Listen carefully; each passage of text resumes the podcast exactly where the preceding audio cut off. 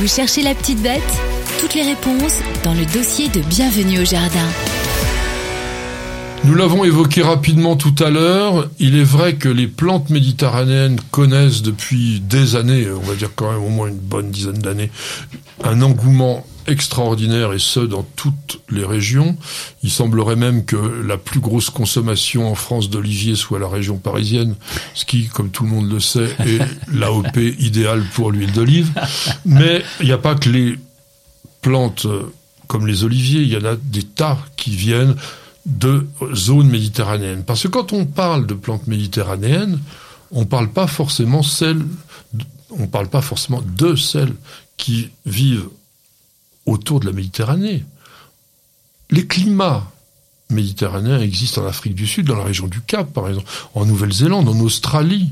Donc, ce sont des plantes qui nous arrivent un petit peu de partout et qui sont intéressantes, elles ont ce côté un peu exotique, mais qui vont poser quand même des problèmes au niveau de l'adaptation. Alors moi, je peux en citer quand même quelques-unes.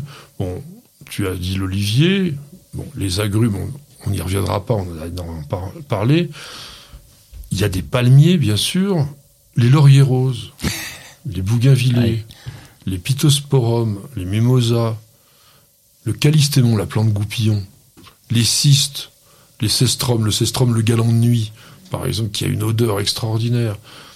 Les cordylines, cordylines australis, on les voit un peu proposées partout. Euryops, cette espèce de marguerite africaine jaune qui, dans le, midi, fleurit toute l'année. Au moins de coups de Trafalgar, elle dégage. Les grévilléas ah vont très très bien dans les zones littorales, mais ailleurs, le strelizia, lui, la plante bec-oiseau, là, c'est encore plus frileux. On voit des formiums vraiment proposés partout, le lin de Nouvelle-Zélande. C'est vrai que les feuillages sont très décoratifs, mais au niveau du froid, c'est pas terrible. Les passiflores, on peut y arriver quand c'est très abrité. Le plein bagot, la dent claire du Cap, magnifique. Quand on va au Maroc, on en voit des trucs qui sont sublimes. Ailleurs que dans le bassin méditerranéen, c'est compliqué. Le polygala, ah alors lui, il suffit de lui dire c'est l'hiver, il est déjà mort. on, le cultive moins parce qu'il y avait le problème avec le Xylella fastidiosa.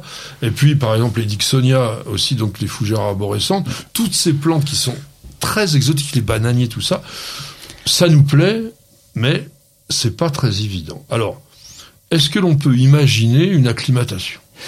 C'est compliqué. Moi, ça fait une vingtaine d'années que je fais de la radio, tu sais, euh, là-bas localement, et il y a une question par week-end minimum sur euh, les plantes méditerranéennes. Pour dire l'ampleur, parce que même nous, dans le Grand Est, dans le, et même en Franche-Comté, en Bourgogne-Franche-Comté, il y a une envie. C'est pas l'endroit du tout idéal. Quand tu parles d'acclimatation, faut être prudent. J'avais vu sur un site qui nous disait les lauriers roses, et eh bien voilà, on en a trouvé un qui tient à moins 15. Allez-y, c'est bon, vous pouvez le planter en haie. Alors il y en a qui l'ont fait.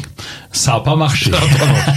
oui, ça donc premier premier conseil, méfiez-vous, méfiez-vous. On en a déjà parlé, mais je le redis de ce qu'on annonce comme rusticité. Faut vraiment euh, euh, diminuer par deux quand on vous dit moins 12, vous dites moins 6, comme ça, vous êtes à peu près tranquille, parce que vraiment, souvent, il y a des gens qui se moquent de vous par rapport à ça. Ils vont vous dire, oui, moi j'ai réussi, oui.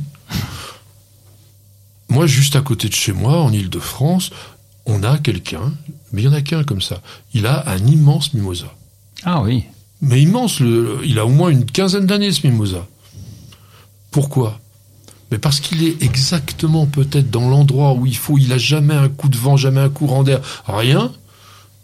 Mais tous les mimosas qu'il y avait dans tous les jardins alentours, il n'y en a plus un seul. Donc, effectivement, lui, il va dire, oui, moi, le mimosa, ça tient moins 12. Mais il n'y a que lui. Donc, faites très attention avec ça. Et toute notre complexité, quand on habite dans des régions un peu plus froides, c'est le stockage en hiver, parce qu'on n'a jamais la bonne formule, la bonne lumière ou à la bonne température. Et donc on essaye de se débrouiller avec une chambre à coucher, ou alors avec le grenier, ou alors avec la cave ou le garage, puisque c'est là qu'on va essayer de les stocker. Ben oui, entre deux mots, on choisit le, hors-gel, mais on a oublié la lumière dans le cas là, et évidemment ça donne des plantes pas très belles au printemps. Alors attention, il n'y a pas que l'histoire du gel il y a aussi l'humidité. Dans les régions méditerranéennes, l'été est très long et généralement très sec, et la plupart de ces plantes nécessitent des sols qui ne sont jamais gorgés d'eau. Donc, dans les terrains argilo-calcaires, ça va être compliqué. Alors, je vais vous donner quand même quelques plantes méditerranéennes, entre guillemets, qui sont assez résistantes. Et je vais demander à Roland s'il est d'accord avec moi. L'arbousier. Eh, J'en ai un au jardin. Il a 4 ans maintenant, deux exactement, 4 ans, jamais de fleurs, hein, je te rassure, pour l'instant du moins, et il pousse très bien, il rougit beaucoup pendant l'hiver, mais il tient le coup. Ça c'est un signe que la plante a froid, mais il est plus résistant qu'on ne pouvait le penser, donc je, vous, Oui. je peux vous conseiller l'arbousier.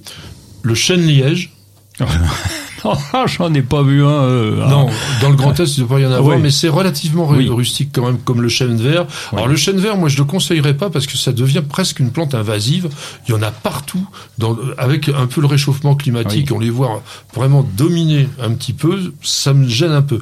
Le cyste, alors le cyste c'est relativement résistant au froid, mais pas du tout à l'humidité. Oui. Donc il faut être dans un sol totalement, totalement sec. Bon, le cyprès de Provence, moi je trouve que c'est un peu incongru dans les régions qui sont pas sa région.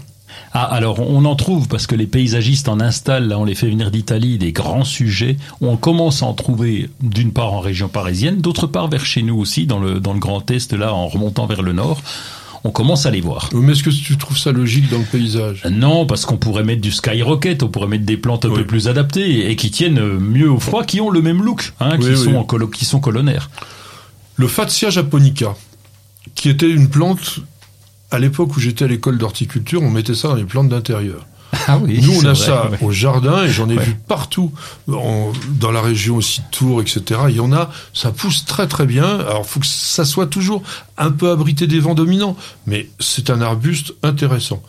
Les figuiers, c'est beaucoup plus rustique qu'on pouvait l'imaginer, mais c'est pourtant une plante totalement méditerranéenne. Oui. Ah oui. Mais alors sans problème chez nous, à condition, et tu l'as déjà dit, mais à condition que le sol soit bien drainé. Tu t'ou- t'oublies si jamais t'as oublié soit de mettre des cailloux ou quelque chose du drainage dessous, mais les figuiers vont très bien chez nous, ils sont capables de, de produire beaucoup en plus. Le grenadier, dans, les, euh, dans la région Touraine, on en avait des très très beaux. Nous avons conservé depuis plusieurs années maintenant, en pot, des véroniques arbustives, des ébés. Ah oui. C'était normalement donné comme frileux, mais on les arrose pas, donc peut-être que ça y va. Bon, la lavande, évidemment, qui est une plante Oui. méditerranéenne, euh, pareil, alors sol très drainant, parce que sinon ça meurt. Le lauropétalum, qui est une plante qui est devenue à la mode, qui est très très jolie, ça fait un petit arbuste. Il y en a beaucoup qui ont des feuillages pourpres, et puis ça fait surtout des fleurs qui sont un peu comme celles des amamélis, des fleurs euh, avec des, des petites lanières de, de couleurs. Plus rustique qu'on pourrait le croire, moins 10, il tient. Le néflier du Japon, moi j'ai été étonné de voir en, région parisienne, il y en a beaucoup qui même fructifient maintenant.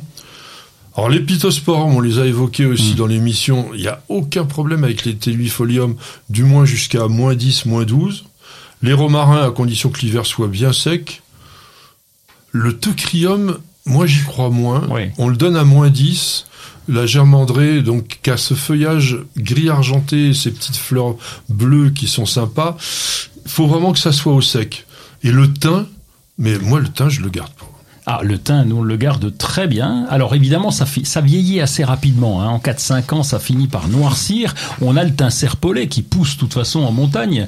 Et puis, euh, on a parlé du Laurus nobilis, du laurier sauce. Alors là, j'en ai vu dans les Hautes-Vosges. Oui. Donc lui, oh, sans problème. Hein. Oui. Alors c'est assez, c'est assez impressionnant, assez important aussi. Et puis peut-être quand même aussi l'araucaria, l'araucaria le désespoir des singes, Oui. moins 10, moins 12, ça peut donner vraiment des, des résultats. Alors si vous voulez aussi donner un petit côté euh, méditerranéen, plante totalement rustique, nous on l'aime pas parce qu'il est très épineux, euh, très piquant, c'est yucca, le yucca filamentosa. Pareil, même sur des sols, nous, pourtant, il était un petit peu lourd, le sol. Le yucca, il était énorme, ça vous fait des très, très belles fleurs, très Oui. grandes fleurs.